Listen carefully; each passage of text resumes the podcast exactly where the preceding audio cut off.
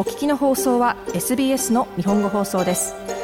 詳しくは SBS 日本語放送のホームページ sbs.com.au スラスジャパニーズへどうぞ。おそらくオーストラリアで最も人気のある州首相が辞任しました。西オーストラリアのマーク・マッゴーワン州首相は30年近く公の場で働いてきましたが疲れてしまったと話しています。マーク・マッゴーワンは2017年に西オーストラリア州首相として劇的な勝利を収め、2021年も堅実に基盤を守りました。しかし、昨日5月29日、マッゴーワンは今週末までに政治の世界から完全に引退すると衝撃発表しました。I stand here today and I know our state is in the position I set out to reach. 今ここで私たちは私たちの州が目標としていた状態になっていることを分かっています。私たちはオーストラリアで一番強い経済状態にある州であり、世界の中でも強い地域の一つです。私たちは財政を好転し、予算は黒字になり、債務は返済されています。マッゴーワン首相でした。彼は20分間率直に記者会見に臨み、この決定は彼一人で行ったと話しました。元海軍士官のマッゴーワンは2025年の次の選挙を戦うエネルギーがないと話しました。私は問題解決に挑戦することが好きです。それに伴う決断をすること、結果を出すこと、そして人々を助けることです。しかし実際私は疲れてしまいました。疲れ果てています。マコワン氏でした。マーク・マッゴーワンはオーストラリアで最も成功を収めた政治家です。彼の所属する労働党は西オーストラリア議員の59議席のうち54議席を占めています。マッゴーワン州首相の功績の一つは COVID-19 パンデミックの間、州境を閉じたことでした。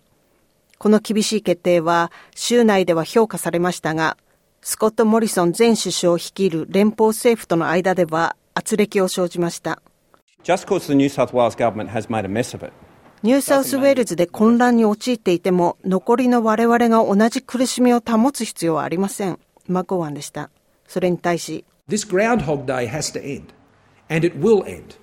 の状況は必ず終わらなければいけません。そして必ず終わります。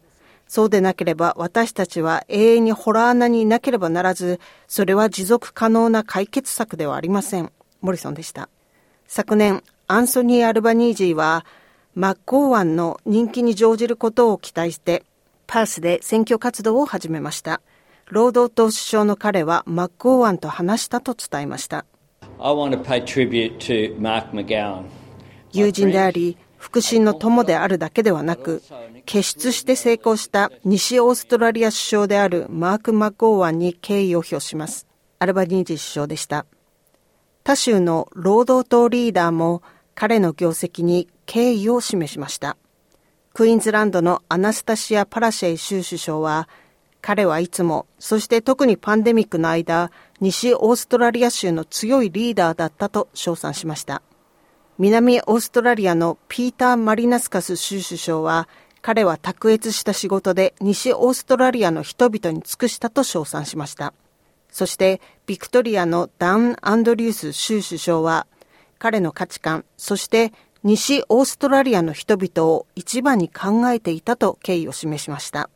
次の州首相が誰になるかは現時点分かってはいません。今週にも最有力候補から選出されるとみられています。それには州副首相のロジャー・クック、保健相アンバー・ジェイド・サンダーソンが含まれています。ですが、明らかにマーク・マコーワンは候補に含まれていません。フッ